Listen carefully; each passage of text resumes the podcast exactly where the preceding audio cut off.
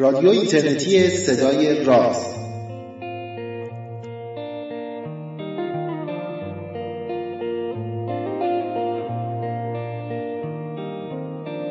Another day, another life passes by just like mine. It's not complicated. سلام روز و روزگارتون خوب و خوش و خرم و پاینده برنامه نهم از مجموعه برنامه های رادیو اینترنتی صدای راز رو من و پوریا من پژمان نوروزی و پوریا نازمی از دو سوی اقیانوس برایتون مهیا کردیم.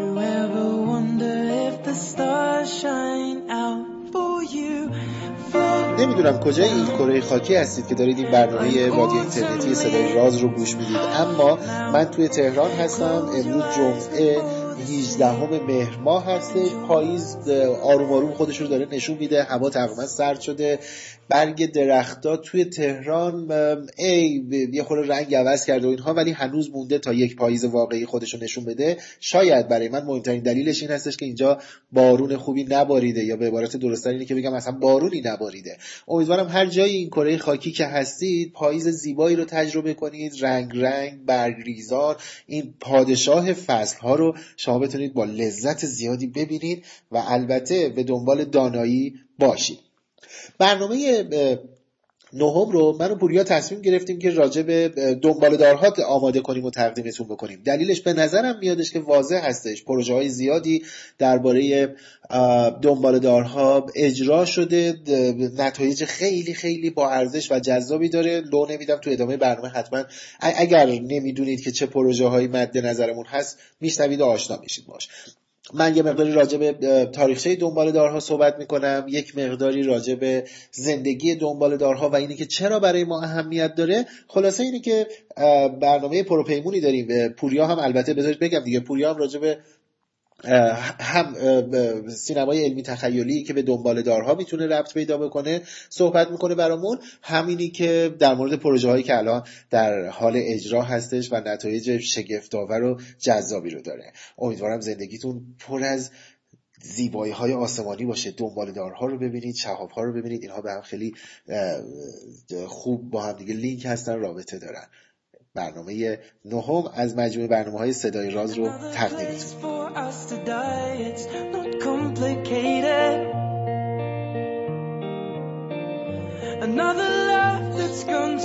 ترانه زیبایی رو که میشنوید از ابتدای برنامه ترانه ای هستش از اد شیرن به نام برگ های پاییز.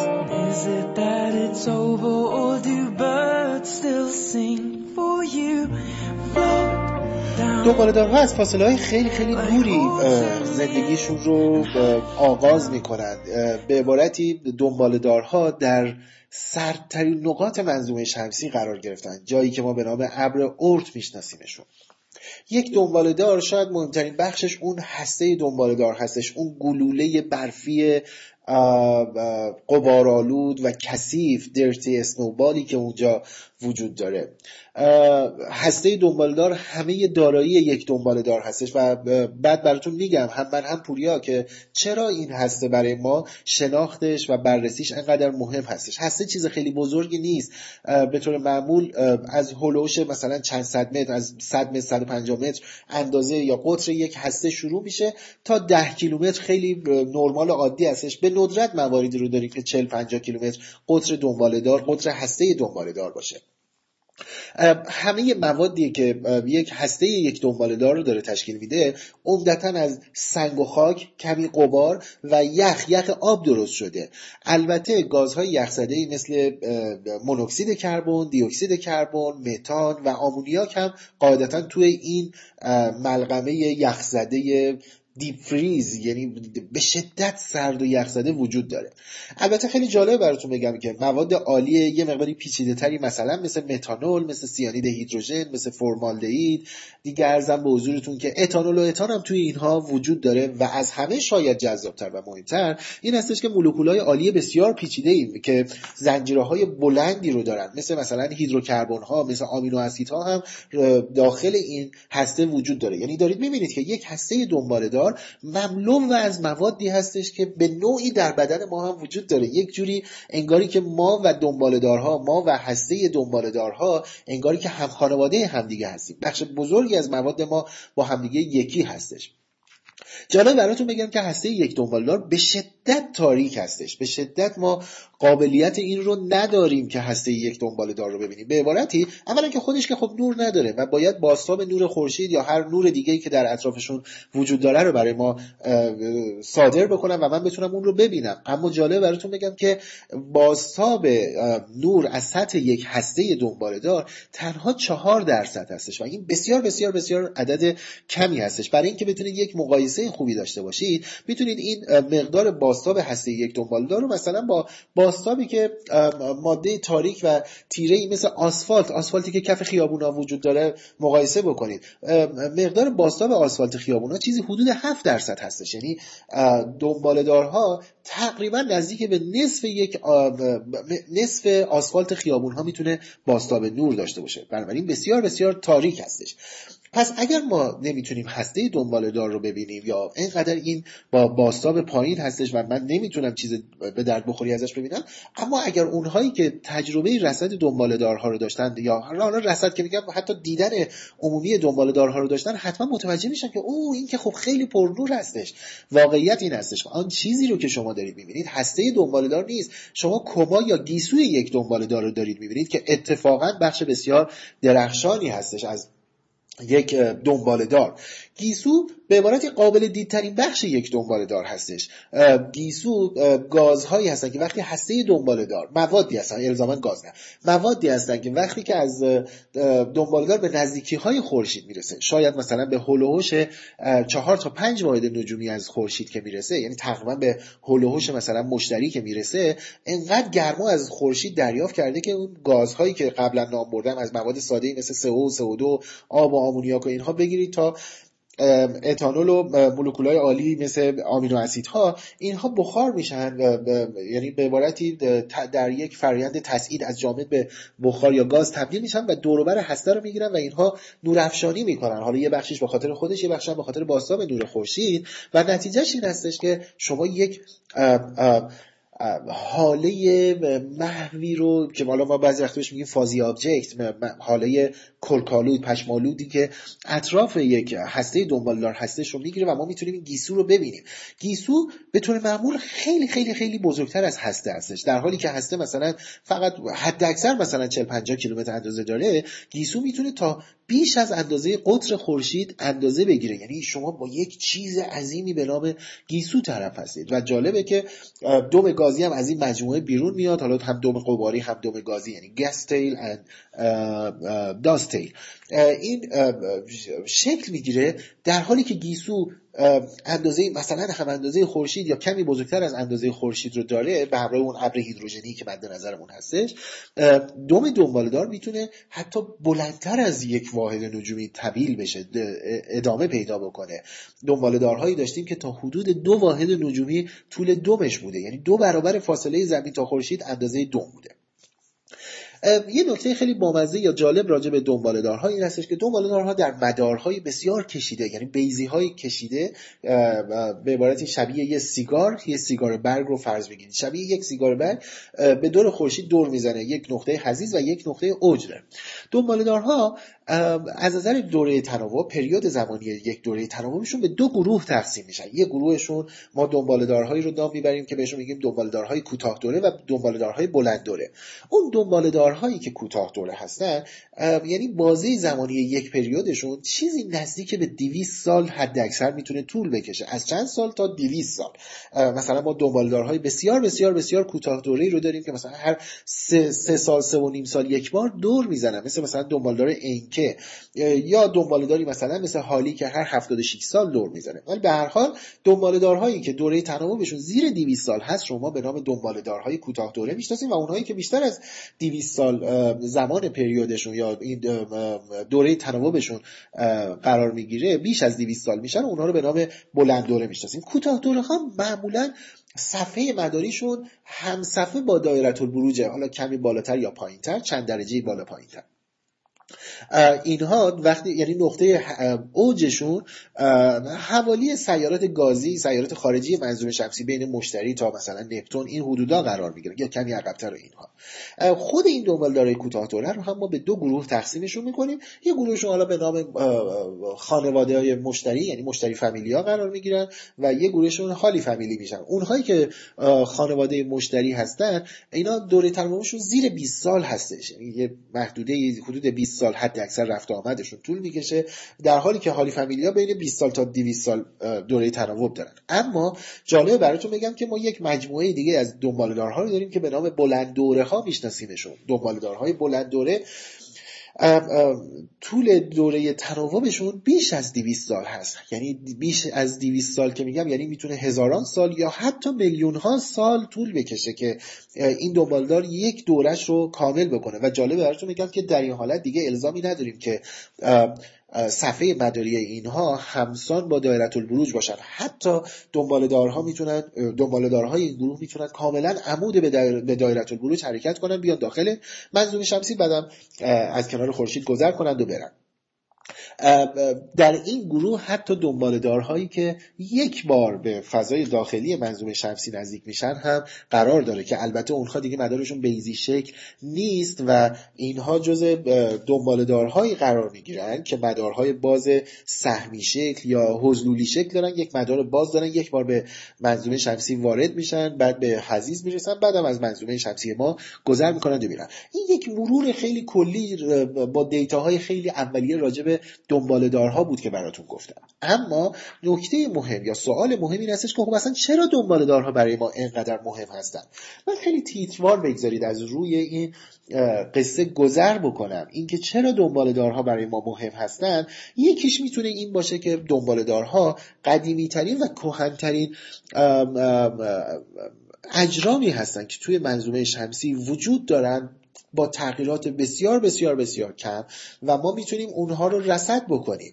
انگاری که اینها یک صندوقچه خاطرات مادر بزرگی هستن که در یک خانواده تمام اسرار اون خانواده رو در خودشون ضبط کردن و نگه داشتن و بنابراین رسد دنبالدارها به من اجازه میده که راجع به روزهای ابتدایی منظومه شمسیمون صحبت کنم اطلاعات کسب کنم. اینی که مثلا مواد صحابی اولیه خورشیدی که منظومه شمسی ما رو درست کرده چی بوده چگونه بوده چه شرایطی داشته؟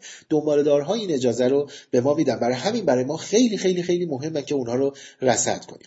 از طرف دیگه عناصر یا مواد بسیار سبک اولیه ای رو که برای شکلگیری مثلا جو یا مثلا اقیانوس های بزرگی روی زمین یا ببخشید روی زمین یا سیاره های دیگه شکل گرفتن رو دنبالدارها به نظر میاد منشأشون بودن.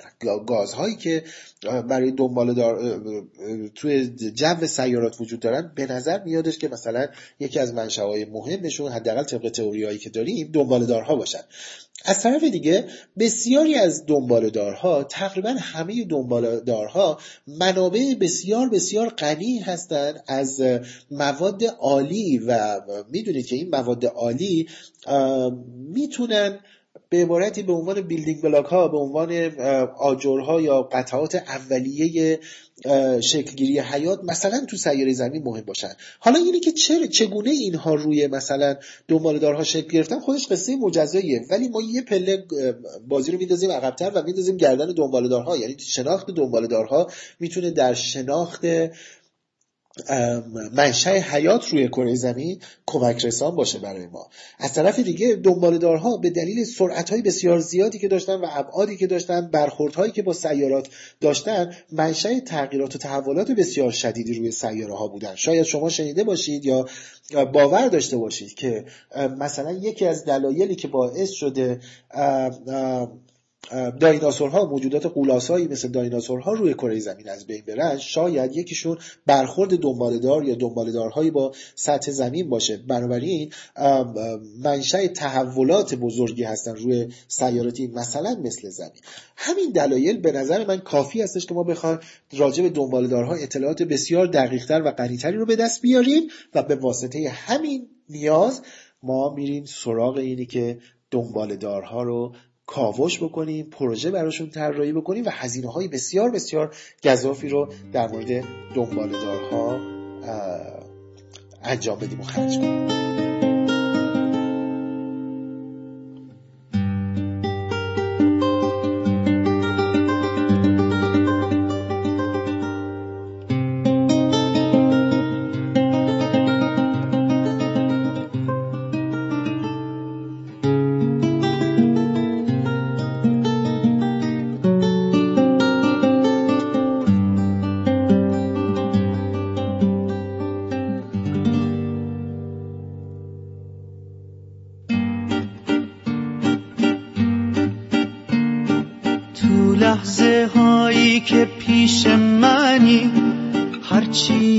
بگم یه غزل میشه.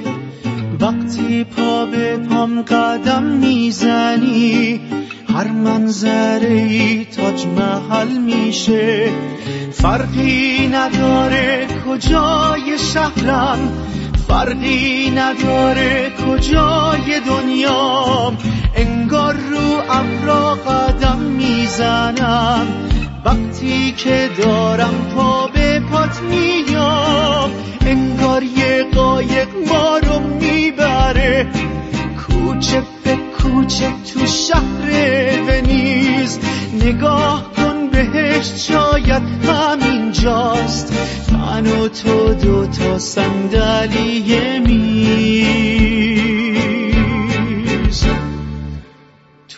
چشات.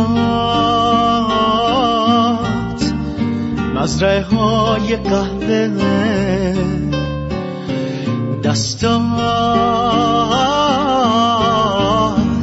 از یاسن و آج و شنیدن ترانه بسیار زیبای پاییزی مزرعه های قهوه کاری از هومن جوادی. میریم سراغ پوریا نازمی ببینیم برامون چی مهیا کرد. بردی بیرون تو چشات مزرعه های قهوه. سرانجام مأموریت روزتا به هدف خودش رسیده. این مأموریت یکی از اون مأموریت‌هایی بود که ما مدت‌های طولانی منتظر بودیم تا سرانجام برسه. و مدت زمان طولانی ده سال در انتظار بودیم تا این مأموریت سرانجام به مقصد خودش برسه. اهمیت مأموریت روزتا دربارش مدت‌های طولانی صحبت شده. چرا این مأموریت مهمه؟ بخشش به این برمیگرده که چرا دنباله‌دارها مهم هستن. اینکه دنباله‌دارها چه اسراری رو در دل خودشون دارن و به چه دلیل ما باید توجه ویژه‌ای به دنباله‌دارها بکنیم و چه سوالات کلیدی از منشأی که منظومه شمسی ما و روند تحول تکامل اون در دل این اجرام چشمگیر و خیره کننده آسمانی پنهان شده.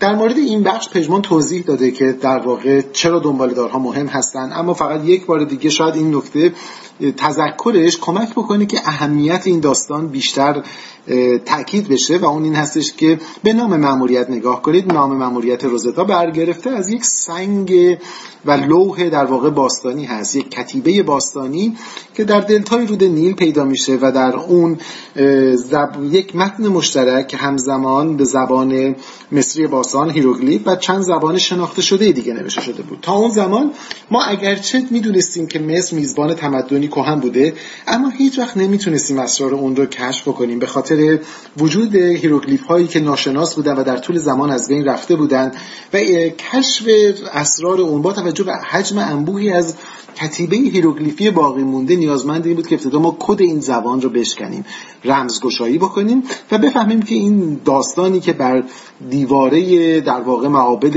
مصری نوشته شده بر روی پاپیروس ها نوشته شده چه معنایی داره.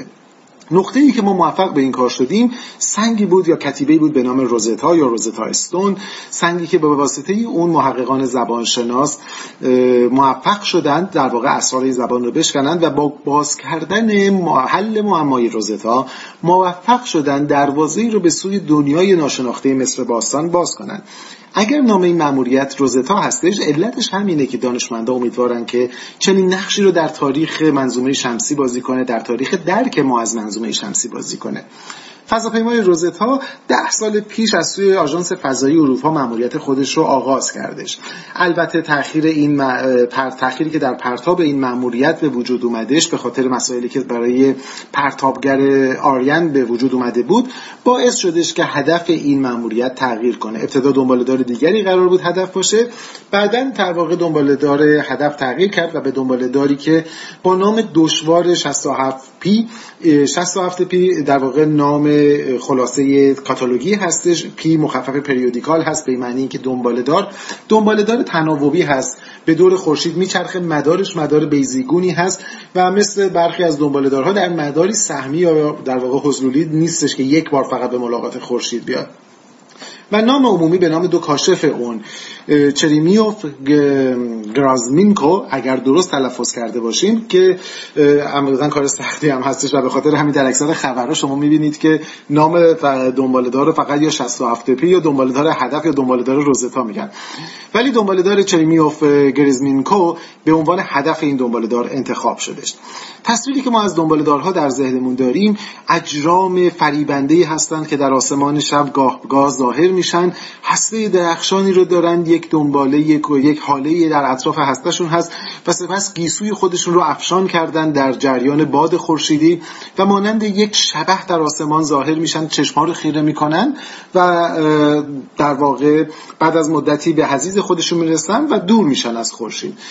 اما سیاره مثل زمین که این مواجهه ها رو داشته با دنبالدارها رو در نظر بگیرید یا هر سیاره دیگری در سطح این جرم تکامل یافته فرایند فرسایش شدیدی داره اتفاق میفته آن چیزی که ما امروز در پوسته زمین یا مریخ یا زهره یا هر جرم دیگه ای می‌بینیم اینها فرایندهایی هستند که مواد اولیه تشکیل دهندش بارها و بارها به خاطر شرایط اقلیمی به خاطر شرایط گرانشی به خاطر فرسایش های درونی و بقیه چیزها در واقع فرسوده شدن. در اثر این فرسودگی هستش که آنچه که ما می‌بینیم لایه های جوان و بسیار نوعی هست که کمتر نشانی از ابتدای پیدایش منظومه شمسی داره. اگر می‌خوایم بدونیم شرایط در پیدایش منظومه شمسی چگونه بوده باید به گذشته بریم. چقدر گذشته؟ تا جایی که می‌تونیم نزدیک بشیم به دوران تولد سیاره ها جایی که سیارک ها و دنبالدارها در واقع این اطلاعات شکل گرفتن و به همون شکل باقی موندن.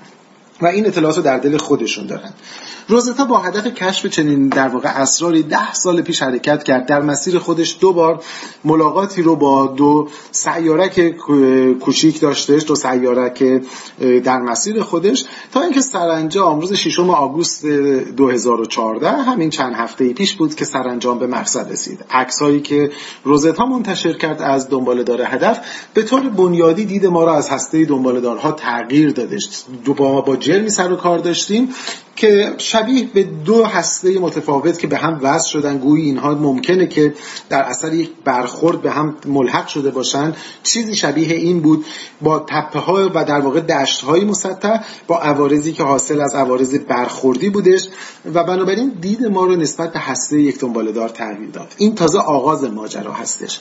روزتا با کمک مجموعه ای از ابزارهای علمی که به همراه خودش داره در طول مأموریتش در طول مدتی که قراره که فعالیت بکنه به بررسی دقیق این دنباله دار در رده های طیفی مختلف و همینطور با ابزارهای مختلفش از نظر ترکیبات موجود در سطحش با طیف سنجی های مختلفش به سراغ این میره که از چه چیزی ساخته شده چه تغییراتی رو پیدا کرده و بقیه داستان. اما این تمام هیجان نیستش.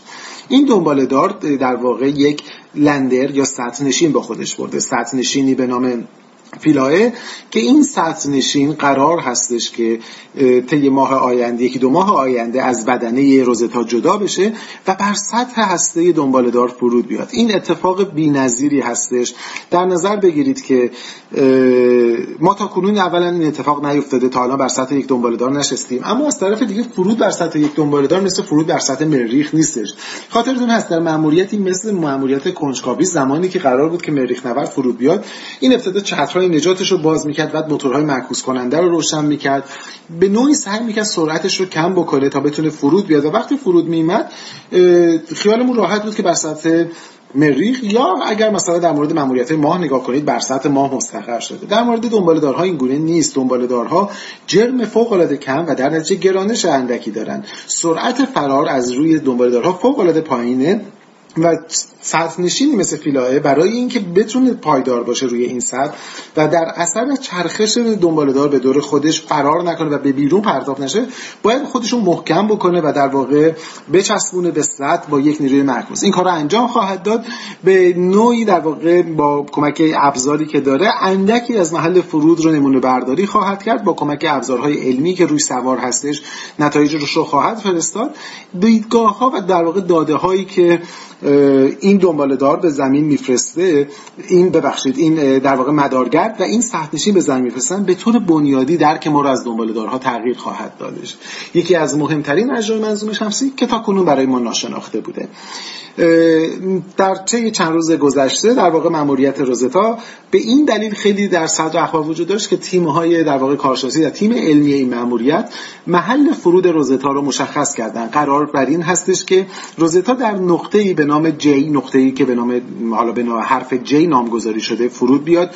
جایی در انتهای در واقع این هسته دنباله دار. برای اینکه بدونید دقیقا راجع به چی داریم صحبت می‌کنیم و تصویری رو داشته باشید می‌تونید به وبسایت رادیو راز مراجعه بکنید و ما در اونجا عکسی رو که در واقع اسام منتشر کرده از محل فرود گذاشتیم در این حال تصویری از شکل دنباله دار و محلی که قرار فرود بیادش.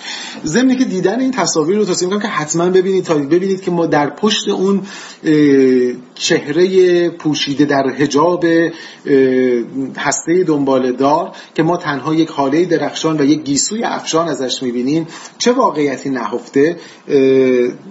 در واقع دیتیلش رو برید این عکس ها رو ببینید و محل فرود رو هم می‌تونید پیدا بکنید. دنباله دارها همونطوری که گفتم حد زده میشه. ممکنه که در آوردن آب به سطح زمین نقش داشته باشن. همینطور برخی ها حد می‌زنن ممکنه بذر اولیه حیات یا برخی از علمان های سازنده که کمک می‌کنه به رشد و شکلگیری و تحول حیات به کمک دنبال دارها به زمین آورده شد. باشه به خاطر همین جستجوی در دنبال دارها غیر از اینکه ما رو به درک منشأ و تحول منظومه شمسی کمک می‌کنه توی این مسیر ما رو ممکنه که کمک کنه به سوال مهمتری که حیات از کجا اومده پاسخ بدیم. اگرچه اگر مشخص بشه که حیات رو یا حداقل بخشی از امکانات و بلوک های سازنده حیات رو دنبال دارها به زمین آوردن مسئله منشأ حیات که هنوز هم معما حساب شه حل نمیشه و فقط یک پله به عقب رونده میشه. سوال بعدی خواهد بود که خب این بلوک های سازنده و این بحث ها چگونه در دنبال دارها شکل گرفتن؟ اما به هر حال در طی ماهای آینده به آسم به در واقع به ماموریت روزتا فکر بکنید داده های اون رو دنبال بکنید. لینک دنبال کردن اون لینک ماموریت و همچنین لینک خبرها و همچنین تصویر دنبالدار رو می‌تونید در وبسایت ما در وبسایت رادیو راز که اخیرا افتاده و از همین برنامه قابل دسترس هست ببینید. نکته مهم این هستش که در آینده در طی دهه, آینده ماموریت های دیگری به قصد دنبالدارها شیر خواهند گرفت. این اولین گام در راه طولانی شناخت دنبالدارهاست راهی که می‌تونه اطلاعات ما و دانش ما رو به طور جدی افزایش بده و نور تازه‌ای بر تاریخ خانه معمای پیدایش منظومه شمسی و تکول و تکامل منظومه شمسی بندازه.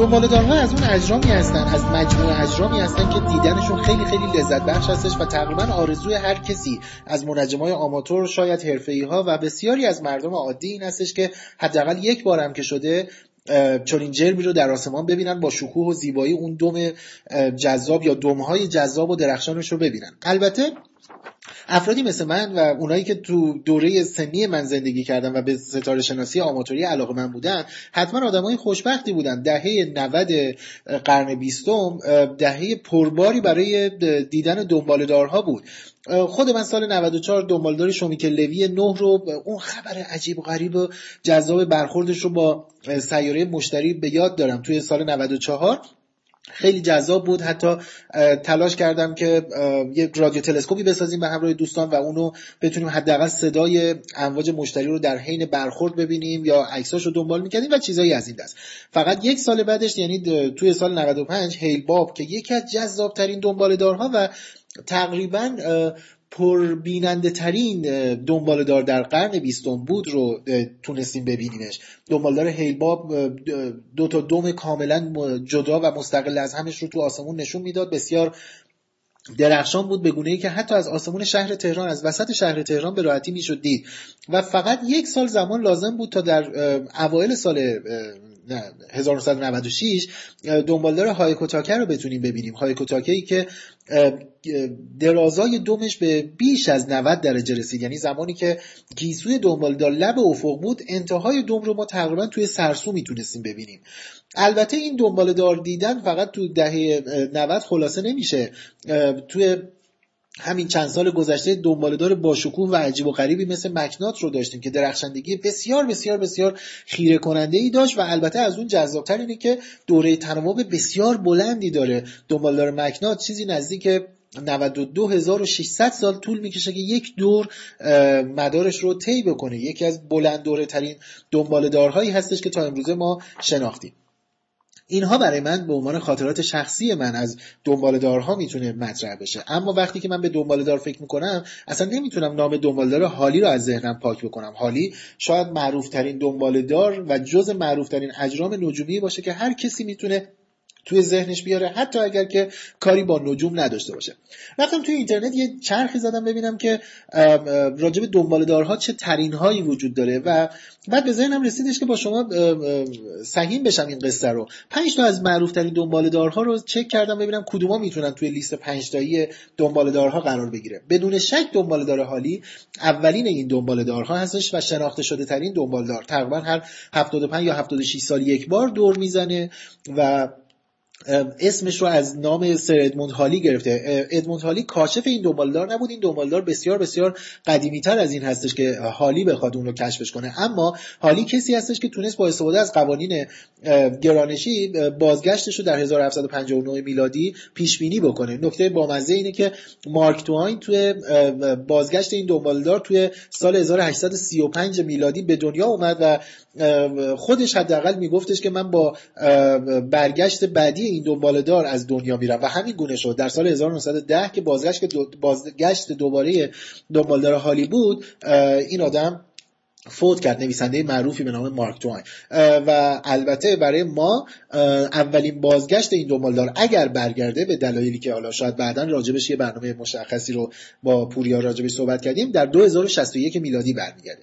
دومین دنبالداری که به نظرم میاد توی لیست پنج تایی من می‌تونه جا بگیره دنبالدار بزرگ سال, هزار سال 1680 میلادی هستش که گاهی به نام دنبالدار کرچ هم معروف میشه. این دنبالدار پرنورترین دنبالدار در قرن 17 هم بوده. تقریبا هر نقاشی که از توی قرن 17 هم ببینید توی سال حوالی 1680 به بعد ببینیدش حتما اشاره به این دنبالدار توی متن نقاشیش کرده.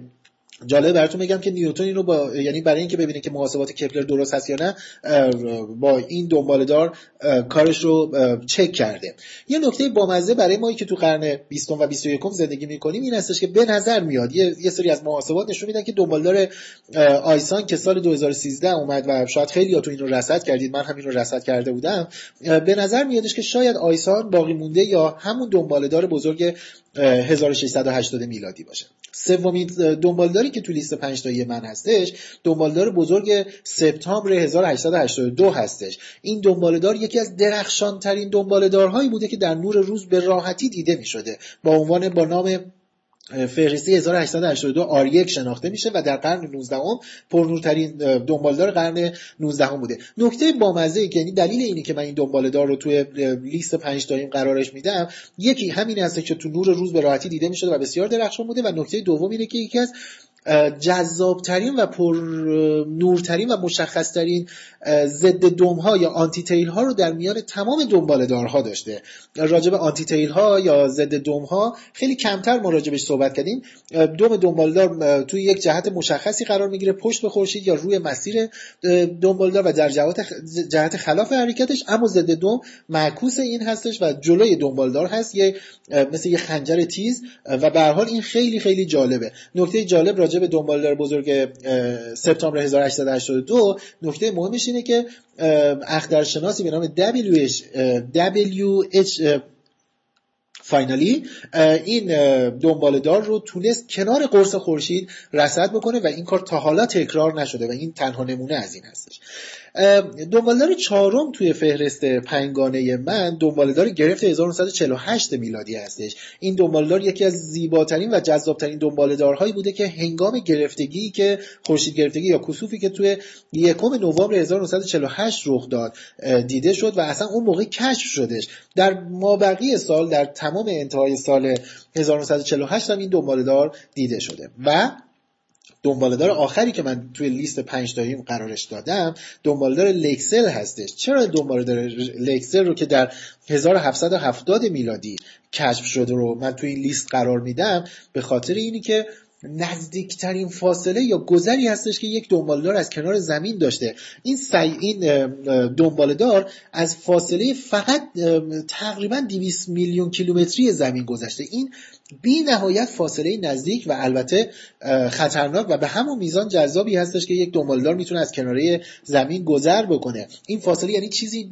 اندکی بیشتر از 6 برابر فاصله زمین و ماه هستش. انقدر این فاصله تا زمین کم بوده زمانی که تو سال 1770 میلادی این دنبالدار لکسل رو رصد می‌خواستن بکنن جالب براتون بگم اندازه گیسوش چهار برابر قرص کامل ماه بوده. من هر جوری به این قصه فکر می‌کنم می‌بینم که اصلا یه چیز روباور و عجیب و غریبی هستش. یک دنبالداری که فقط گیسوش چهار برابر قرص ماه کامل توی آسمون دیده بشه. این لیست پنجتایی دنبالدارهای من هست. به عنوان پنج تا دنبالدار ویژه تاریخ رصد دنبالدارها البته که اگر لیست کاملا شخصی رو می‌خواستم ارائه بدم حتما هیل با شومیکل لوی های کوتاکه مکنات و دنبالدارهای از این دست رو که قبلا براتون نام بردم رو هم توی این لیست قرار میدم.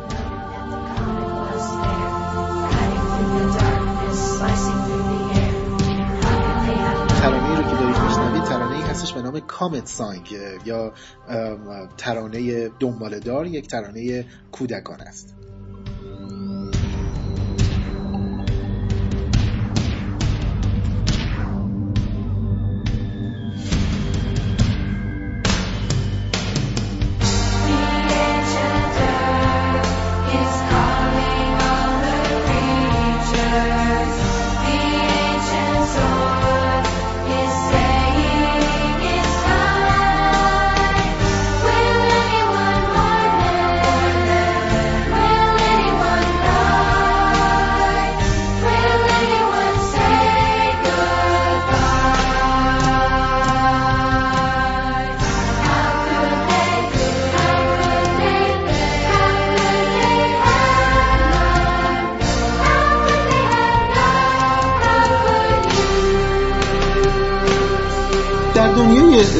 سینمای تخیلی دنبالدارها موضوعات جذابی هستن. بارها کارگردانهای سینما به سراغ اونها رفتن و راجبشون در واقع فیلم ساختن. دو فیلم معروف هالیوودی در این زمینه هست که البته آنچه که شما در اون می‌بینید خیلی نزدیک نیست به واقعیتی که امروز از دنبالدارها می‌بینیم یکی از معروفترین اونها فیلم آرماگدون به نوعی گفته میشه بدترین بهترین فیلم بعد سینمای علمی تخیلی. فیلمی که خب خیلی داد نظر علمی مشکل داشت اما به دلیل فروش بالایی که پیدا کرد به خاطر نوع فیلم برداریش و جلوه های ویژه که درش بود توجه عمومی رو نسبت به مسئله خطر دنبالدارها و سیارک و اینکه ممکنه اینها با ما برخورد بکنن به وجود آورد. فیلم دیگری که اندکی از نظر علمی شاید بهتر بود اما اون هم داره نقصای زیادی بود فیلم دیپ یا برخورد ژرف بود. که در واقع هر دوی این فیلم ها به سراغ نماهایی از دل یک دنبال دار می‌رفتن و تصویری از هسته دنبال دار رو به ما نشون می‌دادن. آنچه که شما در این فیلم ها می‌بینید با آنچه که دوربین های Rosetta گرفتن زمین تا آسمون متفاوت هستش و به نظر می‌رسه که حالا زمان این هستش که ما یک نگاه تازه تری به هسته دنبال دارها بندازیم. هر دو فیلم Armageddon و Deep Impact فیلم هایی هستن در بیشتر از اینکه راجع به دنبال دارها باشن راجع به واکنش های ما در رابطه با برخورد مواجهه با برخورد دنبال دارها هستن و هر دو راهی که پیشنهاد میدن متاسفانه راهی نیست که در دنیای واقعی عملی باشه. اگر زمانی ما در مسیر برخورد یک دنبال دار قرار بگیریم شاید بهترین باشه که از قبل بشناسیم و زودتر تشخیصش بدیم تا با کمک روش هایی که در بازه زمانی طولانی تر جواب میدن بتونیم مسیرش رو منحرف بکنیم. سناریوی دائمی استفاده از نوعی سلاح یا نوعی عملیات انفجاری یا چاشنی انفجاری به نظر می‌رسه در مورد دنبال دارها خیلی کارآمد نیست و نمی‌تونه جوابگو باشه و باید به فکر چیزهای دیگری باشیم. اما ما شاید یه فرصتی داشته باشیم تا چنین تجربه سینمایی, سینمایی رو نه در روی زمین بلکه در همسایگی زمین به زودی تجربه کنیم. مریخ سیاره سرخ به زودی شاهد مواجهه و در واقع میزبان یک تماس نزدیک با دنبالدار خواهد بود. در, در پاییز امسال زمانی که یک دنبالدار به نزدیکی مریخ می‌رسه به قدری نزدیک که بارش شهابی رو از به دلیل وجود ذرات باقی مونده در دنبالش به وجود خواهد آورد. بر سطح مریخ اونقدر نزدیک ناسا نگرانه که برخی از مدارگردهاش ممکنه آسیب ببینن در اثر این گذر و اونقدر نزدیک که اگر مریخ مریخی می داشت منظری شگفتانگیز از در واقع این گذر رو می‌تونست ببینه. در غیاب مریخی ها ما از روی زمین می‌تونیم این گذر خیره کننده رو ببینیم و سفیران ما در مریخ به خصوص مریخ نورد کنجکاوی شاید بتونه از روی سطح نمای چنین مواجهه رو به زمین ارسال بکنه. هفته های آینده و ماه های آینده غیر از اینکه به روزتا نگاه می‌کنیم به مریخ نگاه کنید. مریخ معنیزبان مجموعی از رویدادهای مهم هستش.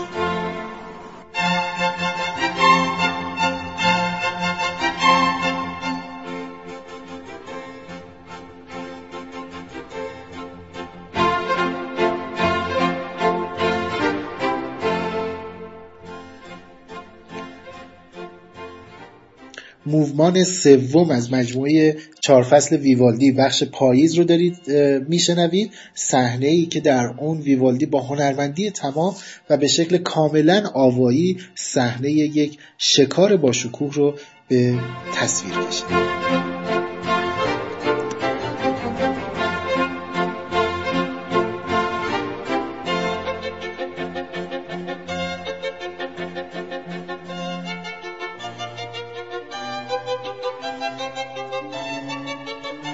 برنامه نهم از مجموعه برنامه های رادیو اینترنتی صدای راز رو من پژمان نورزی و پوریا نازمی از دو سوی اقیانوس برای شما مهیا کردیم با یه ذره تاخیر با تقریبا یک هفته تاخیر براتون آماده کردیم و روی سایتش قرار دادیم. حتما این برنامه رو گوش بدید لذت ببرید. امیدوارم که به کارتون بیاد. موسیقی هایی که براتون انتخاب کردم هم به همین ترتیب امیدوارم ازش لذت ببرید. موسیقی ها رو از این بعد روی خود سایت معرفی می‌کنیم یا اگر لینک دانلودش رو پیدا کنم براتون حتما می‌گذارم که شما هم بتونید کاملش رو گوش بدید و کیفش رو ببرید. برنامه بلندی شد. چیزی نزدیک چهل دقیقه کمی بیش از چهل دقیقه برنامه هستش. البته یه بخشایش هم باقی مون پوریا راجع به کاوشگرهای کاوشگر هندی که به مریخ رسیده داره اطلاعات می‌گیره. صحبت کرد اینو نگه میدارم. توی برنامه دیگری حتما با پوریا راجع به پروژه هایی که راجع به مریخ در جریان هستش صحبت می‌کنیم. صدای راز رو بشنوید. دنبال کنید شنیدنش رو به دوستانتون هم توصیه بکنید و از این به بعد توی همون سایتی که برای ارزم به حضورتون که برنامه رادیو اینترنتی صدای راز مهیا شده می‌تونید اونجا برای ما نظر هم بگذارید. اگر نظر خاصی دارید حتما توی وبسایتمون رو برای ما نظر بگذارید.